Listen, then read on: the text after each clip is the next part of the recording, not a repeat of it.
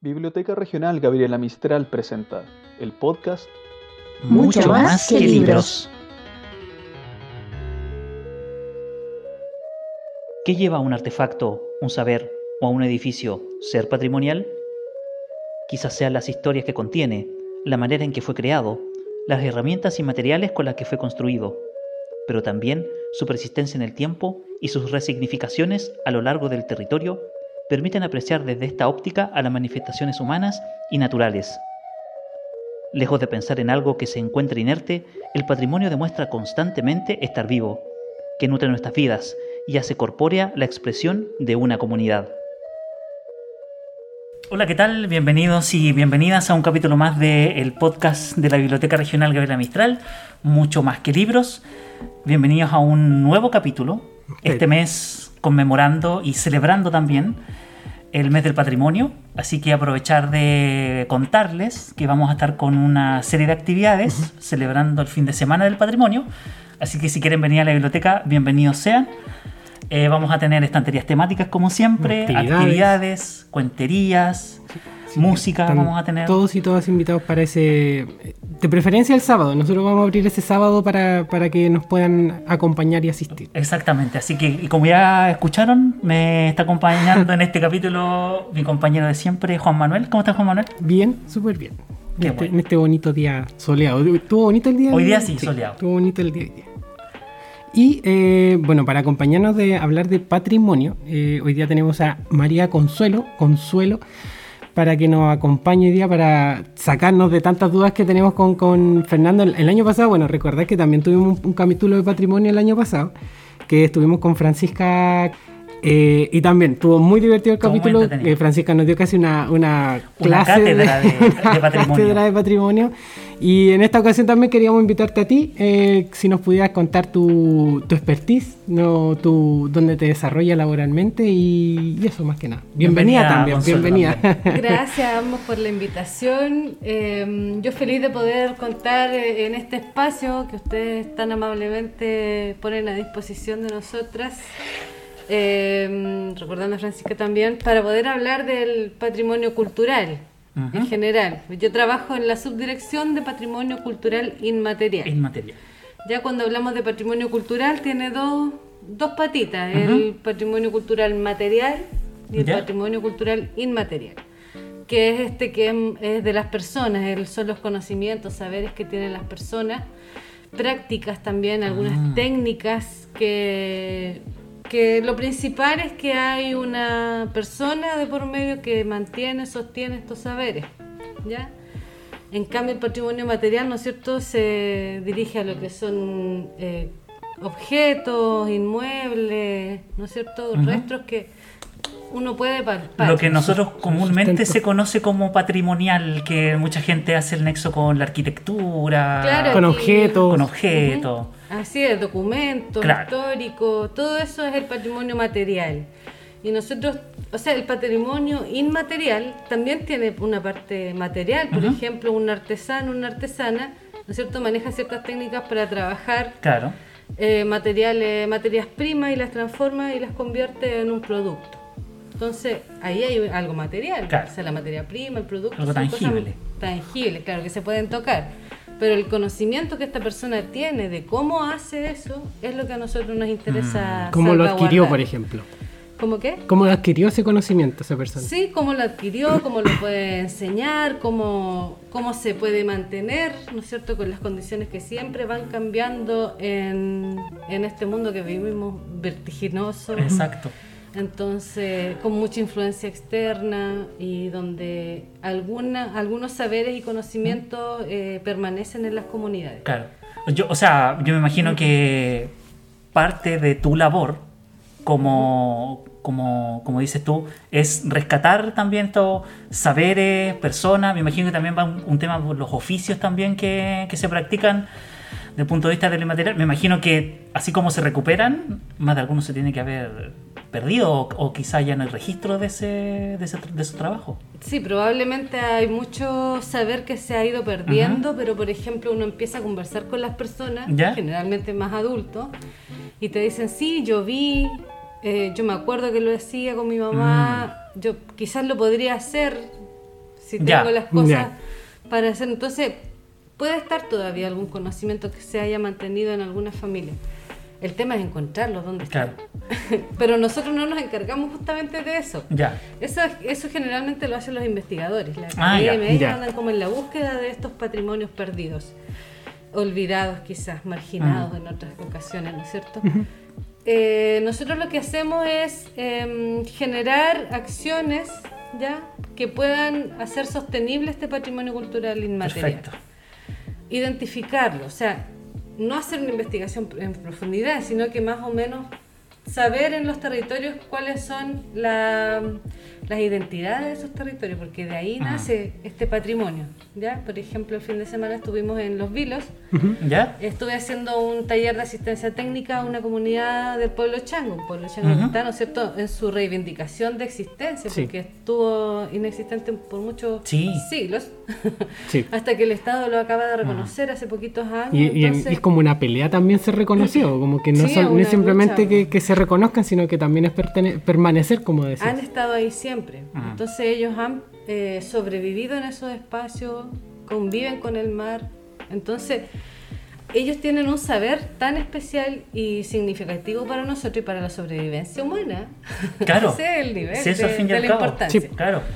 eh, que ellos deben mantener, tienen como el, el deber social de hacerlo y lo Mm. hacen de tal forma de que mantienen, por ejemplo, en su patrimonio alimentario todo lo que pueden rescatar del mar, ¿no es cierto?, de la orilla del mar, de las rocas y todos esos elementos de ellos producen una, un plan alimenticio que los ha ayudado a sobrevivir Imagínate. y a soportar esta forma de vida al lado del mar o viviendo de frente en un lugar igual inhóspito. O sea, uno imagina, eh, ahora imagina el mar como que un lugar que Claro, ofrece cosas, pero Claro, claro, para más- bañarse, más pero, veraniego, más pero uno, uno imagina que uno no imagina cuando se hace necesario el mar para vivir. Claro, para vivir. Como que para sustentar, para, Claro. para mantener estos conocimientos. Igual es, es Es como- parte de tu vida diaria Desde y de tu so- desarrollo El modo de vida de algunas comunidades, Mm. eso eh, es muy rescatable. Mm. Eh, son casos que particulares que quizás sea necesario que, que existan algunas acciones, como les decía yo, Claro. para que pueda seguirse desarrollando. Eh, Consuelo, a, a propósito de eso que estamos hablando de, del paso del tiempo y de cómo sobreviven, si lo pueden poner, le podemos poner algún adjetivo, eh, ¿cómo interactúa el, el patrimonio desde el punto de vista de lo inmaterial Ujú. con, el, con el mundo occidental o el que- Globalizado. globalizado, por ejemplo? ¿Cómo Sí, sobrevive o cómo se mantiene? Es bien complejo porque igual el, el patrimonio cultural inmaterial es dinámico, como Ya. la cultura. Ujú. Entonces, eh, cuando nosotros patrimonializamos algo de- del ser humano, no, no se espera que quede estático como en el patrimonio material. Claro. Ujú. Por el contrario, son las mismas comunidades quienes definen, ¿no es cierto?, sus formas eh, y cómo van a seguir desarrollando su patrimonio, si Ya. lo van a mantener o no, si lo van a transmitir o no, si lo van a promocionar en una O, o sea, igual puede ser que no lo quieran transmitir, eso, estamos, eso está diciendo. Sí. ¿Sí? O sea, Ya. es que generalmente la transmisión cuando es en, en grupos bien cerrados Ya. pues, sucede en, el, en la familia. En la familia. Ya. Entonces, hay grupos que lo mantienen así, Ya. en la familia. Y, hay y otros que es respetable, al fin Y en, eso, ese sentido, como lo hacen para. porque le hace sentido. Así como. por- Por ejemplo, eh, una señora en Río Hurtado eh, hace un jarabe de, de una hierba que es para los problemas del pecho. Ya. Pero ella sabe hacerlo y su familia sabe hacerlo, pero en la comunidad Nadie más sabe. No se sabe, O es como un es secreto, literalmente un secreto, de un familia. secreto. Claro, a eso se refiere, pero ellos eh, no lo... Yo creo que en la medida de que no tuvieran más familiares a quien enseñarle a hacer esa receta, igual compartirían la receta con Claro, de la llegado el momento. Claro, esas son finalmente decisiones que ellos van tomando, Ya. ya en la que uno es un mero espectador y le ayuda, por ejemplo, a generar el espacio para que ellos se puedan juntar y Ujú. reunirse y conversar sobre esas, eh, esos riesgos o esas amenazas que puedan tener sus propios patrimonios. Y conviviendo con, con, claro, con una amenaza tan grande como, como sabemos que es la globalización, que, que no- o sea, un teléfono puede llevar a, a lugares inimaginados, entonces como que mantener esta, este, como este arraigo en las comunidades, en los espacios físicos, en los territorios, como que igual me imagino que se hace complejo en este en estos contextos. Sí, porque bien, todo va tan rápido y hay tanta información que yo creo que esa es una, igual es una ventaja y desventaja a la vez. Porque Mm. en este mundo globalizado también se han podido visibilizar ellos. Que Claro. antes sí que estaban. Claro, como que ampliar la red Claro, también. entonces, eh, y ellos son bien, no, no ingresan cualquier cosa nueva a sus costumbres. Ya. Generalmente nosotros lo hacemos así y así. Claro. Entonces, a lo más variarán en algunas materialidades naturales, cuando escasean por la sequía, por ejemplo. Ujú. Ahí son otras medidas que hay que aplicar, de carácter más ambiental. Claro, y más, y más en lo general, más Sí, entonces- estructurales básicamente. Por ejemplo, el pueblo Rapanui es Ujú. muy cerrado, ¿no es cierto? Ellos tienen su forma. Ya. De hecho, nosotros como Estado tenemos que as- eh, trabajar con, con alguien de ellos para Ah, poder ya. generar la política Como una especie de intermediario, ¿o, O no? sea, Algo sí, así. Desde parte del servicio tenemos un encargado regional en Rapanui, que es Rapanui. Claro, En, el encargado que es lo que se espera, también. me imagino. Es como para aterrizar los contenidos. Claro, ¿no? y porque ellos lo validan. Porque finalmente Ah. sin, es- sin esa contraparte el Estado no podría generar estas medidas No. de salvaguarda y no incumpliría, ¿no es cierto?, con la convención, que eso, la Convención para la Salvaguarda del Patrimonio Inmaterial, que fue eh, declarada en el 2003 Ya. y ratificada por el Estado de Chile en el año 2009. ¿ya? Ah. Entonces, significa que tienen que respetar todo lo... todo este proceso, claro. y, y es, es solamente, o sea, me imagino que con otros pueblos dentro del territorio también, no solamente con el, ra- con el Rapanui. ¿O Claro, no? con todos los pueblos que ellos estimen eh, sus propias normas. Ah. Su, ¿Cómo eh, se llama la. Cuando se autorregulan la- las comunidades, los derechos su- consuetudinarios. Mm. Ya. Y que es un principio de la convención. O sea, el respeto por los derechos consuetudinarios de las comunidades. Por eso yo digo, cuando las comunidades lo quieren, cuando las Ya. comunidades lo ameriten, si ellos lo quieren, no. Entonces, O sea, va a depender netamente de la comunidad si comparte o no Sí. ese saber, ese, ese conocimiento es. empírico o, tra- o tradición Claro. que... Y de ellos es el deber de seguirlo desarrollando. Ya. Tampoco es que el Estado vaya a hacer que otras O personas. sea, o sea, funcionarios- puede ser que el Estado le dé como las herramientas para, pero ellos son los que toman la decisión final Son de si lo van a hacer o cómo lo van a hacer. Ellos son Perfecto. los protagonistas de su propio Súper. desarrollo. Ya. Que es El- otro de los principios de la convención. Ya. O Eso- sea, está ahí. Esos Sí. derechos, eh, me, me- me llamó la atención el concepto de consuetudinario. Sí. Es, que es como, según en- creo, es como algo que pasa de generación en generación. Sí, mira, el- está la norma, ¿no es cierto?, en las leyes. Eh, pero antes de la norma y las leyes habían acuerdos sociales que no estaban pactados en estas normas ni estas leyes. Ya. que son como las tradiciones de las comunidades. ¿ya? Nos levantamos aquí en este pueblo, nos levantamos a tal hora. Ya. Trabajamos en son- esta claro. en ya. ocupamos estos Sí, Esos son recursos. sus derechos co- constitucionales, que los sabios son los adultos mayores, Ya. ¿no es cierto? Ya. los niños tienen que estar en estos espacios. Ese tipo de organización que viene ya con la comunidad son sus derechos constitucionarios. Y ahí es donde nosotros tenemos que hacer respeto de esa Claro. forma. Claro. Que es como, es como respetar al fin y al cabo la tradición Sí. o, o el, o el pacto social que hubo en ese Claro. momento, si se le quiere llamar de alguna manera. reconocer que ellos tienen sus propias formas, que tienen sus voluntades y eh, a eso, ¿no es cierto? Es lo que nosotros tenemos que ir y también respetar. Claro, porque no llegar a también. intervenir un- una comunidad que tiene miles de años, Es que, cientos claro, de años haciendo, haciendo las Tiene cosas. su a su- sinergia, su- claro. Sí, pues, mira, que puede, ese es un caso, me acuerdo, el- los crianceros, por ejemplo, que hoy día están en el registro del patrimonio cultural inmaterial de Chile. La crianza caprina específicamente en, en el Choapa Alto, comunidad de Tranquilla, Cuncumén, Chillepín. Ya. Ellos hace tiempo eh, trabajan con Ministerio de Agricultura, INDAP. Ujú. ellos tienen sus programas asociados al fomento claro. de ganadero. Entonces, en algún momento de la historia, eh, se le ocurrió a esta institución técnica generar eh, salas de quesería Ya, para sí. ellos. ¿ya? Finalmente nunca fueron utilizadas, quedaron ahí porque ellos en su tradición tienen otra forma de, Claro. de Ya. desarrollar su producto. ¿ya? Entonces ese no le funcionó mucho. Pero otra interrupción que tuvo esta misma institución con ellos fue cambiar el cuajo natural, el lonco, que le dicen para cortar la leche de Sí. cabra, Ujú. y lo pasaron a un cuajo sintético, que es un polvo. ¿Ya? Claro. Solo para seguir la norma y poder venderlo. Mm. Con Que es por norma, no es por. No es por, no es claro, no por- es por no tradición. No es por tradición, claro. Y le cambia el sabor al queso, las características, Mm. le cambió la tradición. Claro. ¿ya? Entonces ahora quedan algunos que son rebeldes los crianceros que hacen con el, con el imagínate. cuajo. Sí, Y lo llevan haciendo tanto tiempo. ya Porque una institución les dijo es que no pueden usar Claro. ese cuajo, tienen que usar este polvo. Y, y- y lo peor no, es no lo que. Claro. lo peor es que ellos igual generaron esto con un con un objetivo productivo. No, no es. es por no es por no es por una tradición por claro. que es que es, es por algo productivo que ellos que necesitan. también es parte de su forma de vida también. Claro, que es sobrevivir. Y además igual querían proteger la salud de las personas según Claro. estándares, ¿no es cierto?, Sí, internacionales. claro. Ahora, eh, los crianceros van a la cordillera, los animales toman el agua más pura que puede haber Claro. en Chile, eh, pastan de los pastos igual más tiernos que hay que te deja la- el deshielo. Entonces, ¿qué tipo de contaminación podríamos Puede tener a esa nosotros? altura, claro. Poca. Poca en realidad. Nunca se ha enfermado gente que yo sepa. Así como comió queso de cabra y se enfermó. Es que el queso de cabra es lo mejor que hay. Sorry, yo soy de la zona, así que el queso de cabra Sabéis de lo que habláis. Sí, es lo mejor que es lo mejor del mundo. Yo sé cómo gente que no le gusta. Lo Sí, hay, personas que como que les producen algunas cosas raras en el estómago, Claro. pero en general el queso de cabra no es... No le hace mal a la No, persona, es bien, a es bien que noble.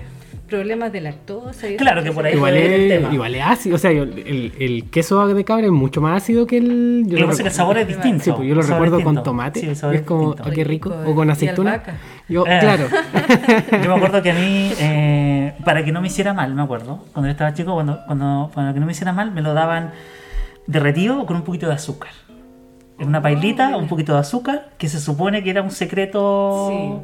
¿Y eso de, de, de dónde lo, de dónde vino ese secreto? Mi, a- mi abuela me lo daba así. Ya. Que se suponía que le echaba un poquito de azúcar para aplacar esto que dices tú, que este sabor medio intenso. Sí. Se aplacaba un poquito de azúcar, que era como caramelizar un poco, que es como en, en- en términos gourmet de hoy en día, era como caramelizar el queso. queso. Pero este es como un secreto para que se suponía que era para que no te, para que no te cayera mal. Por No, eso digo no yo. se te repita. Aunque se te Claro, Porque la- en la cebolla igual le, le echan azúcar. Claro, Es lo mismo. No Que es lo mismo, el Sí. mismo, el mismo principio. Sí. Claro. Nos fuimos para la parte cocinera del, del Gourmet, patrimonio claro. material, pero está bien. Pues parte del patrimonio Exacto. inmaterial es Exacto. el patrimonio alimentario. que- ¿Se, ¿Se definen algunas categorías? el- Sí. ¿Sí? ¿Cuáles, mira, ¿cuáles son las la- gen- la Me imagino que son muchas. de la UNESCO eh, tiene cinco ámbitos del patrimonio, le llaman en, en el, en el informe. Ya. Y Chile, como no tiene una legislación local, hacemos la bajada directa a. de Se la aplica lo que la- lo de la Directa convención. convención. No tiene mucha modificación. Entonces, los mismos cinco ámbitos se aplican en Chile. Hay otros ámbitos en otros países, ya, pero a esa conversación no hemos llegado de- en, este, en este caso, como con los cinco ámbitos. Entonces, el uno son las artes del espectáculo. Ahí entra el circo, la arte circense que hablábamos Que estábamos hablando recién antes de, de la grabación. Ellos ingresaron en el 2018 al registro del Uy, patrimonio. eso fue como, en términos históricos, es ayer. Y sí, y de hecho, antes de ayer, Claro. el, en septiembre me parece que ingresaron al inventario del patrimonio cultural inmaterial, que esas son etapas que nosotros hacemos en el proceso de gestión. Primero está el registro y casi al finalizar está el inventario, pasando por una investigación participativa, que igual les nombré recién estábamos en la investigación. Todo el año pasado estuvimos en eso. Y ellos su objetivo es llegar a la UNESCO, ser patrimonio de la humanidad. Ah. ¿ya? Así como el baile chino. Es Claro. hoy día la única manifestación en la lista representativa del patrimonio cultural inmaterial de la humanidad. Wow. Ese es el título del baile chino, de alguna Sí, manera. sí, Súper largo. O sea, pero. lo- esta misma convención establece tres listas, ¿ya? Ya. Una es la lista representativa, otra es la lista de los elementos que están en riesgo y otra de Mm. buenas prácticas. Ya. Entonces ahí están los chinos en la representativa, y en, en riesgo las alfareras de Quinchamalí. ¿Ya? Ah, Y me imagino que buenas prácticas quiere circo porque ellos tienen una gestión notable a nivel interna, eh, de la organización macro del- de todos los circos tradicionales que hay en Chile. En la región hay siete, por lo menos de los identificados en, la- en el proceso de claro. investigación. Siete que están, que son dirección acá en la región y además itineran Que por en todo. Mira, el yo no pensaría No. que no, no es tan estructurado el. De hecho, me sorprendió, Están también me sorprendió. Están ordenaditos, Sí, sí. sí, la mayor concentración sí está en la quinta región, Valparaíso, Claro. en realidad, y metropolitana. No, y sobre todo que ahora tan con tanta ligereza se trata el, el circo como adjetivo, como que fuera algo, un desorden. Eh, claro, como que se ve, se ve algo como súper... Súper degenerado el súper- término. Sí, ¿no? Sí. Dos sindicatos, una- unas fundaciones, sí, ¿no? Están bien organizados ellos y, y en esas organizaciones que quieren lograr, ¿no es cierto?, integrar esta, estas listas Claro. a nivel internacional, que finalmente a ellos lo que le están buscando un reconocimiento Claro. internacional, lo ¿Ese reconocimiento significa algo? O sea, Tener- aparte de... no quise decir eso, no, pero no. aparte del, aparte de lo No monetario. significa- lleva dinero? No, no es como premio. Ya. Ya. No es como un premio como el tesoro humano que se dio alguna vez. Lo que hace es que el Estado y el circo tradicional de Chile hacen un acuerdo. ¿ya? ¿Ah? entre que se van a ayudar ambas partes. Ya. Eh, De alguna forma el Estado de Chile le ayuda al circo tradicional en algunos problemas que ellos manifiestan Ah, ya. dentro de esta misma investigación, ya está todo más o menos definido. Y así mismo el circo también se compromete a aportar y a hacer ciertas acciones. Es un ganar-ganar entre Sí. ambas, Es ambas claro, partes. claro. Y el referí es la convención. Ya, claro. Ya. Son cinco años que podemos implementar acciones y medidas, eso se evalúa, después podrían seguir cinco años más y así sucesivamente. Como lo que ha pasado con el baile chino, pues ellos ingresaron en el 2014, comenzamos el trabajo en el año 2015 y bueno, prepandemia podría Claro. la prepandemia. Eh, hasta el 2019 estuvimos haciendo un trabajo súper interesante con ellos del rescate de su sonido, de la imagen, Mm. de las relaciones entre los mismos bailes para fortalecerse, porque son, acá le dicen en Andacoyo, son los más viejitos. ¿no Sí, sí. Se ven poquitos además. Sí, sí. Pero habían problemas porque iban separados en la procesión, no se escuchaban. Los Ah. otros bailes son más estruendosos, Claro. tienen un sonido mucho más potente que el chino. Entonces, eh, cuando empezaron ellos mismos a decir, oye, pero es que eso pasa por esto, esto, otro, empezaron a ordenarse. Mm. Entonces ahora ya van todos los chinos juntos. Entonces el sonido ya no es un chino No, allá, claro, no, chino no se por escucha allá. por todos lados. Claro, sí. Porque el sonido en esta región es el mismo. Ya, o Ah. por lo menos ah, en el ya. santuario de Andacoy. Sí. Pero hay variaciones entre regiones. ¿ya? De Mm. Pero al menos la región es el mismo. Sí, en los que van al santuario de Andacoyo, en Ya. realidad, porque los separo de los de Choapa, porque Choapa igual tiene varias eh, semejanzas a la zona de Valparaíso, Ya. ¿ya? Mm. que es un poquito más rápido. Yo tengo, yo tengo una duda, sorry. Yo- Ya. sorry, tengo una duda personal. Sí. Tengo, ¿Por qué se llama baile chino? Bueno, al paso de la ¿Por, historia. por qué chino cronistas- específicamente? el- ¿Por qué ¿Qué le llama la atención chino? ¿Por qué chino? Claro, ¿por qué Sí, chino? creen que es de China, ¿no? Claro, Claro, es la primera sensación Claro. que uno tiene. Lo que dicen las crónicas es que se le dice baile chino porque el chino es el servidor. Sirve a la Virgen. Ah, ya ¿ya? entiendo. Entonces en la zona central está la China, el chino, que Sí, son po. como los campesinos, Exacto. los, los trabajadores de los Como el peón. Más o menos la misma figura. Acá Ya. son trabajadores y trabajadores de la agricultura, del mar. Que es la gente más humilde. Sí. Claramente que ellos van con, ay, con lo que tenían puesto nomás y a saludar a la Virgen y en realidad el sacrificio es el, el llegar allá, estar presente y bailarle. Eh, en las crónicas al inicio también eran bailes de indio, después fue ba- baile de la bandera y terminó conociéndose popularmente como baile Como baile chino. chino. Mm. Mm. Así fue. Ahora ellos se autoidentifican chinos porque ya está dentro de su historia. Claro, ya es como Ya el lo común. que eran indios. Claro. Claro, lo Y los normalizaron. indios eh, llegaron después en la década del 50 y son estos bailes de llamas de instrumento grueso que le llaman. ¿Ya? Hay varios indios plumas rojas, plumas Ah, ya, o Ya. sea, como indio indoamericano. Claro, eso es como a eso mutó el baile de Sí, indio. porque uno ve los colores y son también, no, no sé Sí. si son tan representativos de acá. A mí me llama la atención Sí. igual como que, y, y también la mezcla que se va generando Sí. con, con otras comparsas, con otros tipos de, de también... Sí, pues es complejo el- ese, ese tema. Por ejemplo, el, dicen que en realidad están en la época de que salieron las películas de cowboy. Ya, y que una de hecho, es como similar la figura si tú haces el comparativo de los trajes, sobre todo, al menos por, en- por mi parte, es como yo lo encuentro súper similar el típica película de cowboy donde salen los, Los- los los- los indios, indios, claro. ahí Con el tocado danzando con el tocado Claro, de claro, tuba. De hecho, gigante. hasta el baile es como similar a lo que aparece Sí, ahí. claramente hubo una, una como de allá se vino para acá. Ya. Tomaron esa figura y desarrollaron un baile. Pero yo eh, eh, creo que a estas alturas de la vida, eh, para ellos ya es su patrimonio.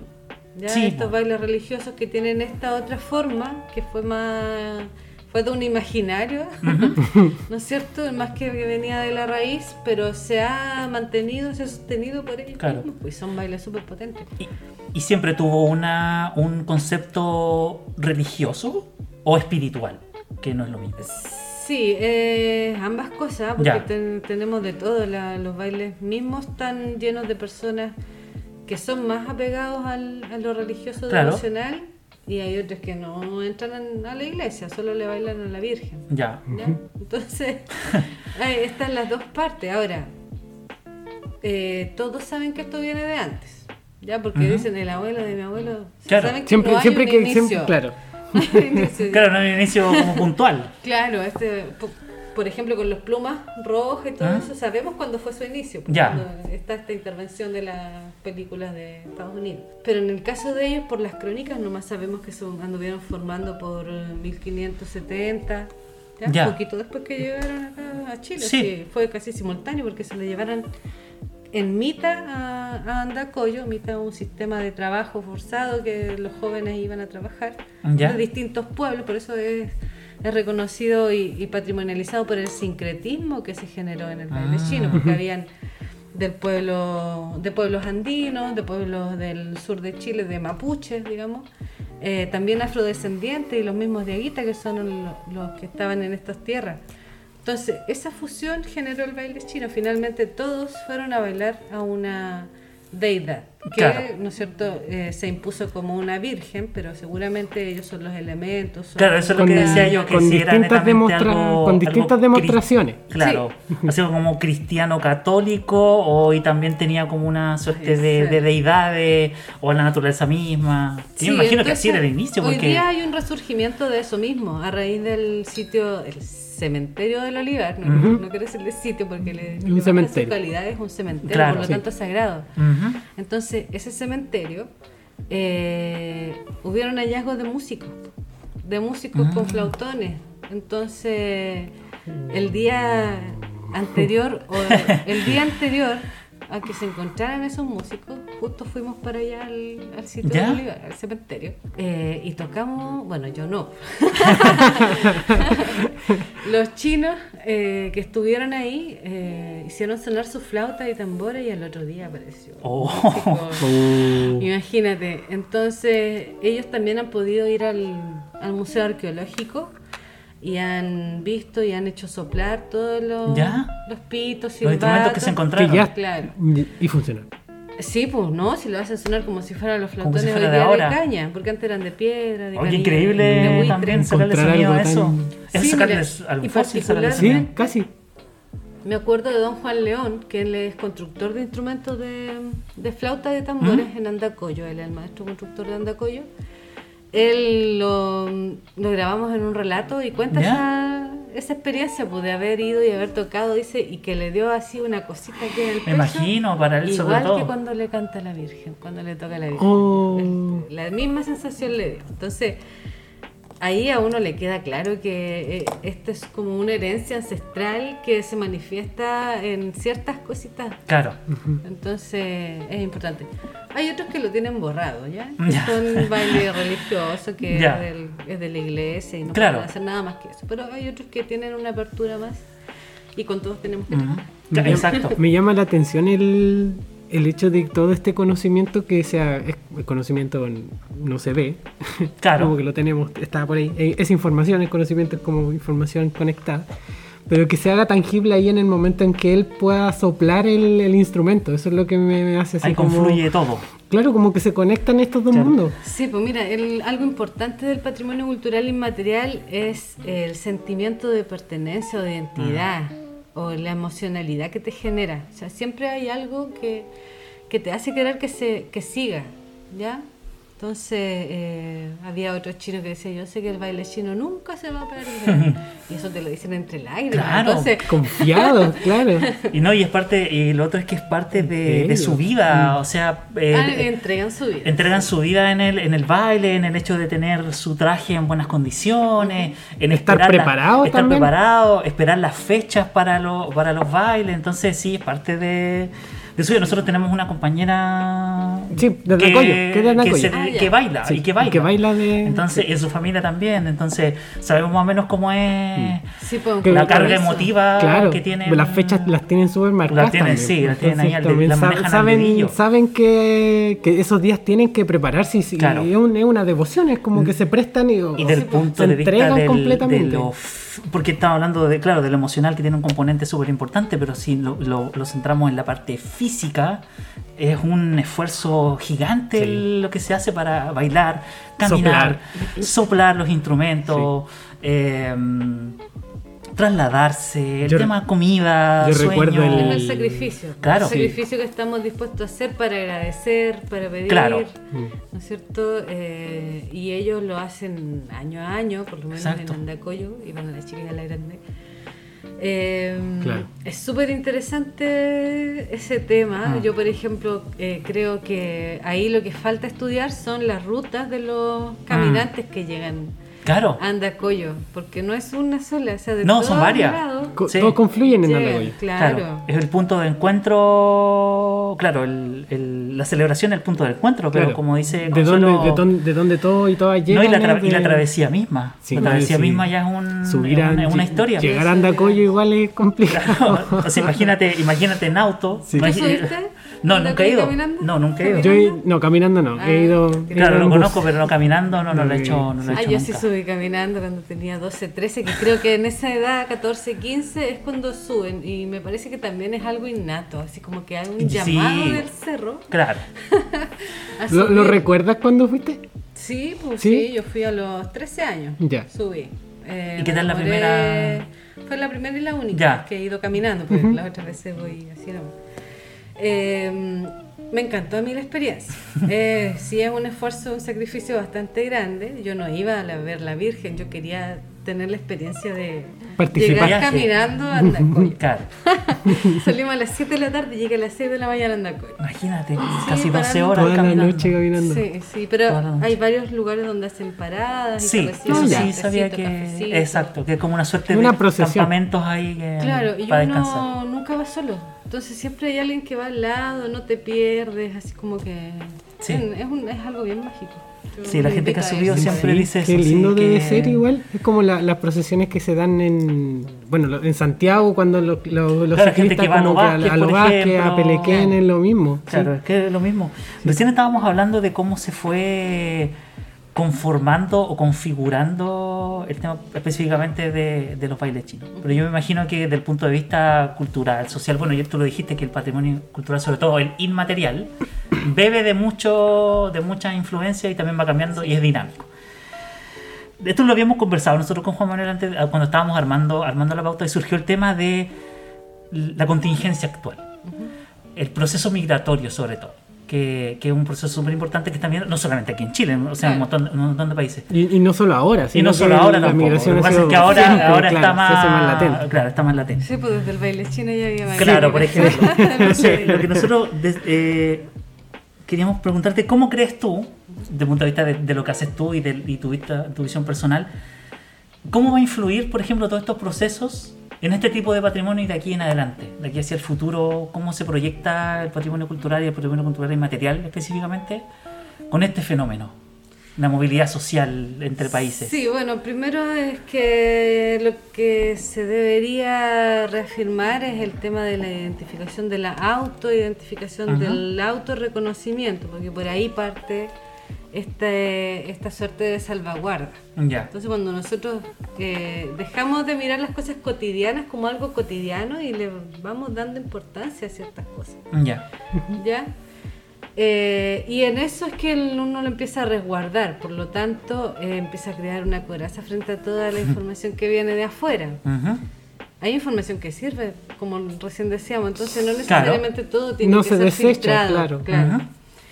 En el caso de las nuevas comunidades que, que han llegado a, a este país y se están desarrollando, ellos llegaron con su propia cultura Exacto. A, a- a las poblaciones, ¿no es cierto? A los pueblos en el interior y por lo que yo he visto se han integrado bien. Por ejemplo, don Antonio Calfuñanco, que él falleció hace poquito, él es un cultor en, fue un cultor en Totora, tejido ¿Ya? en Totora y fue, estuvo como cultor destacado dentro del Tesoro Humano Vivo. Eh, y una de las últimas veces que yo pudiera compartir con él en su taller, me yo le preguntaba qué le estaba enseñando, quién, es- quién eran sus aprendices, además del hijo, que se llama igual Luis Calfuñanco, y la señora de que aún mantiene el taller en pie, los dos. Entonces me decía, mira, he tenido varios ayudantes, pero me salió re bueno un niño haitiano. Ya. Dijo, el mejor aprendiz que he tenido, Ya. eh, lo hace todo perfecto, hasta mejor que yo. Eh, obviamente él tiene otras técnicas que no le había enseñado, pero lo básico eh, había Lo tenido había una buena bien. recepción. Entonces esa es una buena señal porque además estas personas llegan a un país que no es el de ellos, con otras con otra cultura, con otro escenario, otro Claro. clima, imagínate, todos vienen casi de Centroamérica, Claro, ya vienen sí. con frío, no sé. Hay otro lenguaje también. Hay barreras del lenguaje. Claro, todo. Entonces, el integrarlos ellos también a lo que nosotros ah, eh, hemos aprendido en estas tierras, yo creo que es importante. Mm. O sea, por decirlo menos, vital. Pero siempre, o sea, el, pero siempre mirando como lo local igual, ¿o no? O- Sí, porque, para el- que en el exista el, fondo- respeto tiene que haber un conocimiento. Sí, porque no- nos ambos. explicabas al principio que, que es la comunidad en el fondo la que decide si se permea con esto con Claro. estos rasgos, Sí. por, por decirlo de alguna manera. sí, sí. Entonces como que es la misma comunidad que va a decidir, no sé, pues mañana bailemos K-pop, no sé, estoy haciendo una barbaridad. Pero como que lo puede también de- de- determinar así, como Sí. que decir, ok, no hace sentido o no, intentémoslo y Mm. como que el- ahí como van a, van a ir decantando ciertos comportamientos quizás. Así es, pues. Así no es el dinamismo y la, y la propia voluntad de, la, de las comunidades, comunidades. de hacer o no. Eh, y nosotros tenemos que respetar eso, como, Claro. como se va dando. Y en el caso de las comunidades inmigrantes, yo creo que a ellos hay que darles espacio Mm. para que puedan enseñarnos también, porque traen hartos conocimientos, hartos saberes. Eh, Siempre hay un lado negativo que tratamos tratamos de que no, Claro. no nos afecte, pero es complejo, entonces hay que aprender Lo que a pasa es que el conocernos para poder convivir. fenómeno, el fenómeno es complejo. El fenómeno Sí. es complejo porque tampoco, o sea, esto lo digo ah, como punto de vista personal, el, el proceso, no, no podemos romantizar tampoco todo. Claro. Porque el proceso es complejo. Sí. Es complejo Es un porque choque es, cultural. Y es lleva- un choque y- y cultural lleva tiempo también. y lleva muchos años. Entonces tampoco es que podemos decir, no, es que hay que ace- aceptar y, y, y todo bien y perfecto, porque la realidad te dice otra cosa. Claramente. Entonces, eh, eh, como te decía, no, no es- no podemos romantizarlo todo, no podemos normalizarlo todo porque el proceso es complejo. Tiene un montón de aristas, aquí estamos observando una, Sí. pero tiene, un, tiene una complejidad y una forma de afrontarlo que no es fácil, que no es rápida tampoco, y que requiere también, como, como decía Consuelo, también es, es un- de mancomunión de ambas partes. Así tanto es. el migrante como el que como la cultura que recibe o el, espa- el país que recibe al a, a estas personas que también como dices tú traen su propia cultura que tienen que acomodarse a un idioma nuevo un clima nuevo eh, que han pasado mil y una pellejerías por el camino Sí. entonces también es un, es un proceso complejo yo al menos Yo lo lo- veo desde ese, Sí, desde y ese me, ámbito me lo imagino un poco con el en el futuro. Yo siempre me lo imagino, no sé, como en 10, 15 años más, como que no sé si la empanada sería la tradicional. Sería la misma. O, o la misma, porque ya Claro. sabemos que, que, que hay, pueden, podemos hacer empanadas de un montón de cosas. Entonces, Claro. como que también desde lo culinario hasta lo- la manera de vestirnos, como que sabemos que nos vamos Claro. a permear. Sí, y en el fondo lo, lo- a lo que quería apuntar es como cómo hacer que, que la gente como que eh, sienta como relevante este tema de, de patrimonio o, o al menos esta relevancia de, del sincretismo. Me gustó ese concepto del sincretismo que es como la, el- el- la conjunción de dos mundos en el fondo. Bueno, generalmente esto las comunidades lo visibilizan cuando están en problemas, ya buscando alternativas de solucionar sus problemas. Entonces se supone que el patrimonio está protegido, ¿no es cierto? No es tan así, en la, realidad. Pero digamos que está Pero protegido. deberíamos proteger Claro. y salvaguardar el patrimonio. Entonces, eh, por ahí empiezan a buscar, ¿no es cierto?, algunas ayudas ante las amenazas que van teniendo Ah. las comunidades para poder seguir desarrollándose en su espacio. Entonces, em, en un futuro, yo lo que veo necesario y fundamental es generar la legislación para que Ah. se puedan definir ciertas formas y fondos que poder proteger y salvaguardar, porque hoy día, ¿no es cierto?, estamos con una sola ley, que es la ley de monumentos, entonces súper Uh, limitada. estrecha, sí, estrecho y tienen que cuidar todo en el fondo. Eh, no da O sea, lo no otro, da. lo otro lo- Debería, lo que pero no puede, da. Claro. cuida lo que puede. Claro. Entonces, y además los recursos que el Estado eh, dirige hacia cultura también no son de los No, de no los digamos que rebosa de, no rebosa de recursos precisamente. Entonces hay dos, yo creo que a nivel más interno, institucional Ah. del Estado, hay más problemas que en las comunidades para eso. Claro. En, en ese Porque ellos han sobrevivido Claro. todos estos años. Que ¿sí? todos Se, estos se años- han podido ver. sin incluso esa ayuda. Claro. Entonces, claro.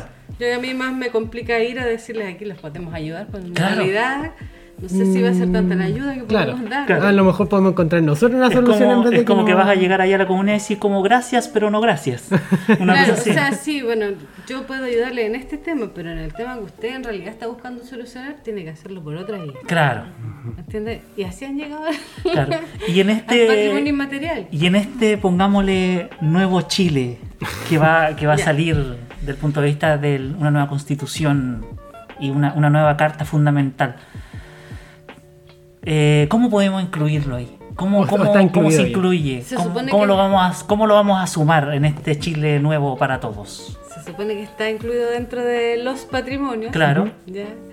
Eh, pero yo creo que antes del nuevo Chile hay que hacerlo carne desde ya. Entonces, Claro. Ah, antes de que Antes haya, de- antes que esté escrito. ya por lo menos logramos que estuvieran los patrimonios incluidos dentro Claro. de la cultura, porque la cultura así como que era el paraguas gigante y no Claro. la cultura nomás era. Claro. Entonces, si bien el patrimonio es parte de la cultura, necesita un tratamiento especial. Mm, Entonces, en ese sentido, yo creo que fue un gran avance que se incluyera dentro de la comisión, que eran las culturas y, el patrim- y los Y los patrimonios. Entonces, el articulado yo no lo he visto muy bien. Entonces ahí me, puedo- me declaro un poco más incompetente, pero tengo la, la esperanza de que hayan podido ingresar algunas observaciones que tengan relación con este Claro. patrimonio vivo. Por lo menos lo que yo vi fue de parte de la zona de barrios y, y zona de barrios patrimoniales, ya que es una agrupación nacional y ellos hicieron una mm, una ¿cómo se llama? ¿Una moción? un- claro, por lo menos ingresaron una, pero ten- tiene mucho más que ver con los son, con la zona, con el barrio y con la organización comunitaria que está en relación a eso. Claro. ¿ya? No tan así como en las manifestaciones, expresiones. Claro, es que yo creo que esa es la dificultad, por eso que es interesante yo creo este tema, porque el, si- siento que el patrimonio, el- lo inmaterial, bueno, la misma palabra lo dice, al ser inmaterial es difícil de mensurarlo, Mm, es difícil de hacerlo tangible. hacerlo tangible, pero yo creo que es tan importante, es tan, rele- es tan relevante, porque al fin y al cabo es cultura, es, es riqueza intelectual, es riqueza social, eh, es- es- incluso son historias que comparte el vecino con su vecina, es un oficio al cual la- una comunidad también tenía acceso, entonces, claro, es difícil, uno le no- encanta- nosotros lo hablamos acá porque Sí. es fácil de conversarlo, pero llevarlo a... Claro, a uno le encantaría estar ahí como registrándolo. Porque Claro. es como, Sí. no, no sé, me imagino que cuando eh, vuelva a la cocina. Porque- es que siento que igual es súper dinámica. Porque. Sí. claro, un poco. pero es súper, pero como que siento Claro, es muy transversal la cocina, sí. Entonces siento que de alguna manera no. No sé, ahora hacer un plato de arroz o hacer una olla de arroz como que no es lo mismo de hace 50 años, obvio. Claro, Pero, pero como que las formas en que se hacen, como que yo recuerdo a mi mamá y a mi abuela son dos de Ah. una de arroz por dos de agua. Pero como que eso también va a ir variando y puede Claro, ir variando. puede variar. Entonces como Sí. que Oye, retomándome sobre el- lo que tú decías de la alimentación y la cocina, ese es otro ámbito del patrimonio cultural y material Ah, de la UNESCO, porque eso llegué al primero. Sí, imagínate.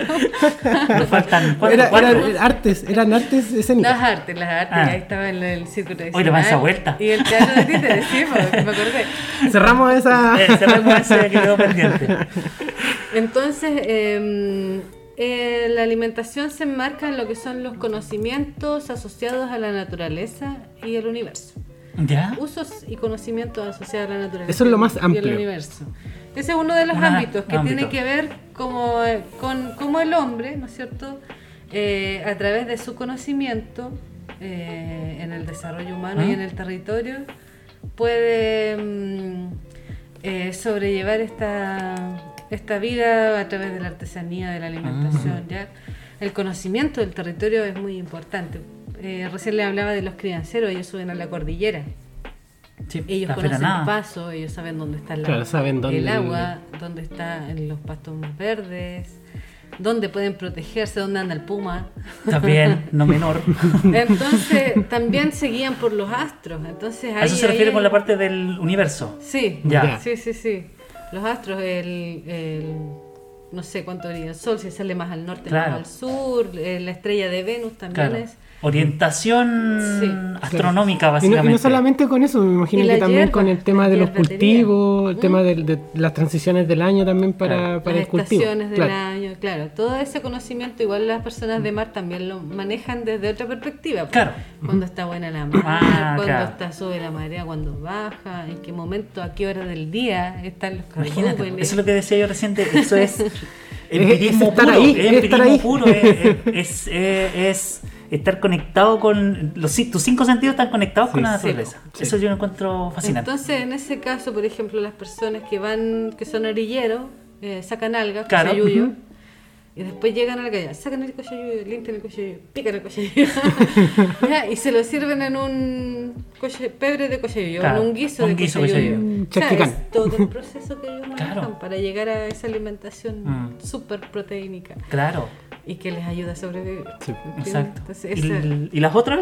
la ¿Las otra es la tradición oral, ¿Ya? ya que ahí están los eh, cantores a lo poeta, Ya. los Ya. ya. Eh, cuentería también, si hay en la cordillera también se da la cuentería, están los, los cuenteros, le dicen. Ya. Y que ellos cuentan historias, Sí. De verdad o de mentira. La historia está. Eso- La historia está. Eso no, no es parte de ellos, que les crean o no. otro- es harina de otro- es harina de otro costal. Eh, también están los usos sociales y actos festivos. Ahí están los bailes Ahí chinos. está la fiesta. ¿Ya? Eh, y me faltan las artesanías, que es la artesanía tradicional. Ya. Esta que es una materia prima es transformada en un producto. ¿Ya? Hace poco en, en la biblioteca aquí tuvimos una exposición de... Telares. eh, no eran de los... Uh, venían de Rapa Nui. ¿Cómo se llama? Así, de los La maestros, artesanía, maestros artesanos eso, en el fondo de el- Rapa Nui. la, la- la lógica del, al menos de la, de la exposición era eh, mostrar este, esta- este maestro que tenía varios ayudantes y que sus ayudantes también podían exponer lo, lo Claro. que ellos iban creando en el proceso educativo.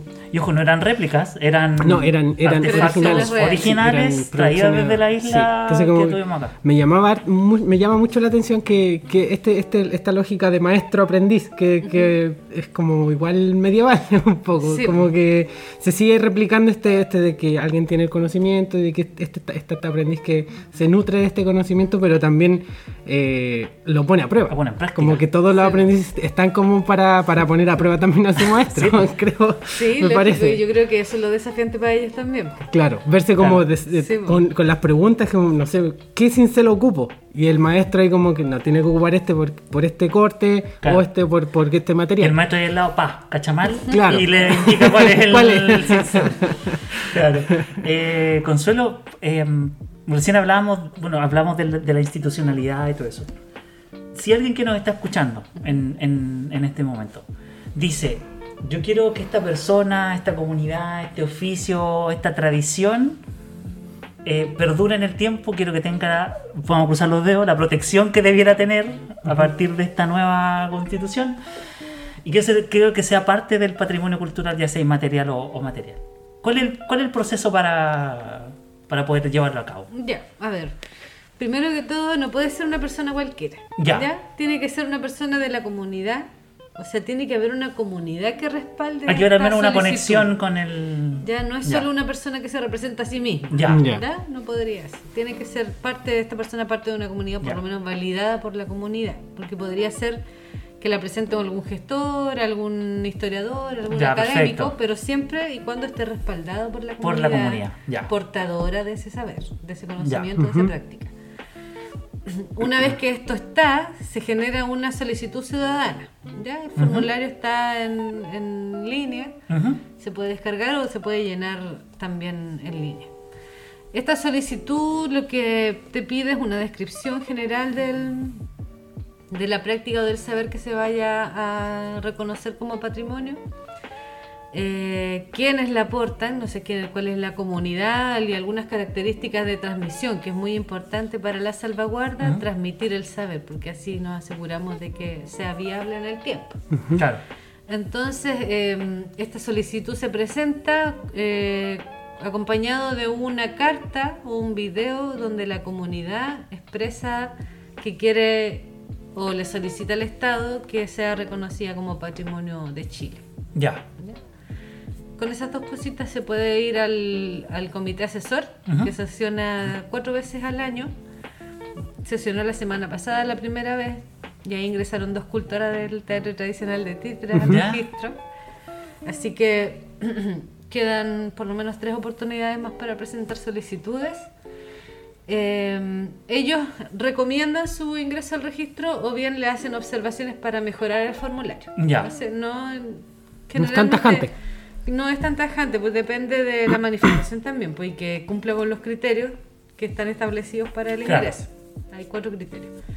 Entonces, eh, si no cumpliera ningún criterio, si transgrediera, por ejemplo, el criterio de la responsabilidad, que Ya. tiene que ver con si atenta o no contra los derechos humanos, derechos de los niños, los Ya. animales, de la naturaleza, ese apartado siempre es bien crítico, porque a veces uno cree que no atenta, pero al final se atenta. Claro. Entonces, eh, eso es lo que hay que ver y comprobar cómo no lo atenta. Cuando uno Claro. dice no atenta contra la mujer, porque no la excluye, no sé por qué la altera. Ese, ese tipo de cosas. Y ahí eso se manda a mejorar, generalmente. Mm. No, yo no he conocido ninguno que se haya ido para afuera así. Ah, inmediatamente. Claro. Ya. O sea, está la, está la oportunidad y está la chance para poder eh, mejorar, el- mejorar la... Sí, pues, la y que idea es que se especifique bien, porque como no podemos abordar todas la- las Sí. prácticas patrimoniales, eh, y este comité asesor está incluido por diversas personas, eh, no todos conocen todo Chile No, o todas claro. las manifestaciones de Chile. Claro. Entonces el formulario tiene que ser clarito para que una persona que no lo conozca sepa de qué se está Ah, hablando. ¿Ya? Bueno, después del comité asesor ingresa al registro del patrimonio y ahí nosotros podemos ya empezar a hacer un trabajo mancomunado con las comunidades. Talleres, actividades de difusión, de valoración, Acciones. de transmisión, Ah. identificación, registro. Una infinidad de acciones que se podrían hacer si hubieran muchos recursos. Como no hay tanto, podemos hacer poquitas, pero es la intención. Y em, a veces se, se necesita más información, ¿ya?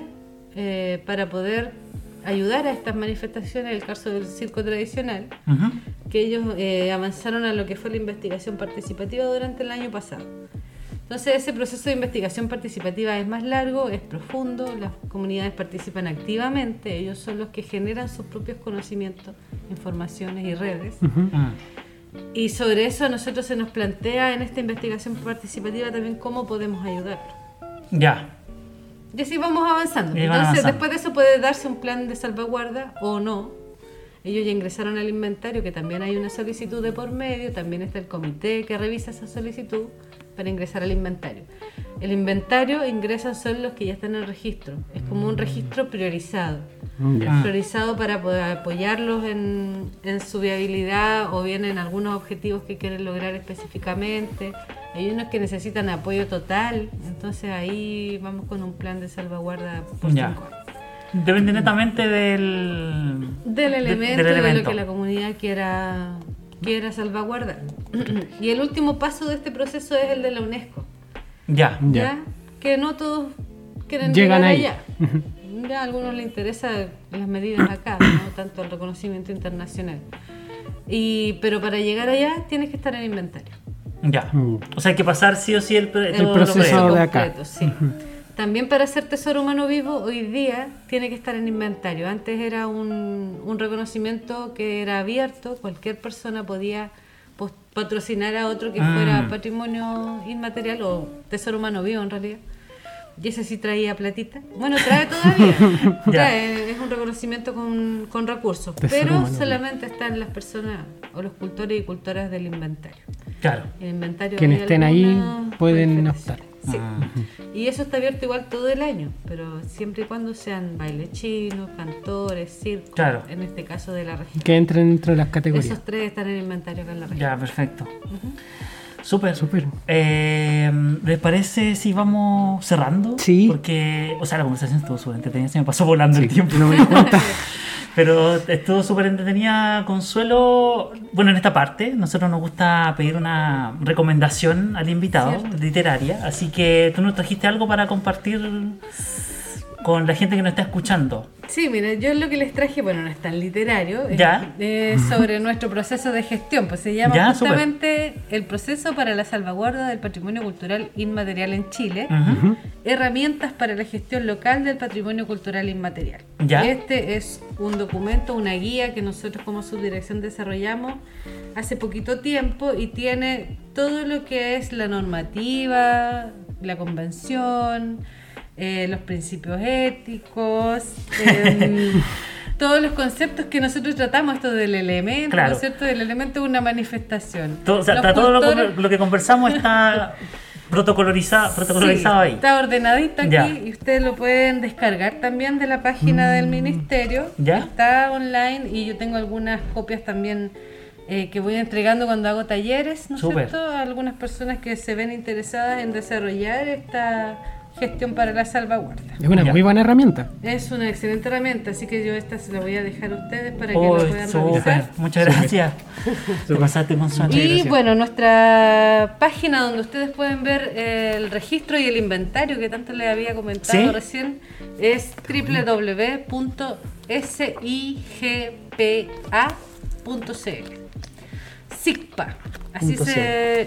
Es que es como. Sistema de Gestión Patrimonial. Claro. SIGPA. P- SIGPA. Sigpa.cl.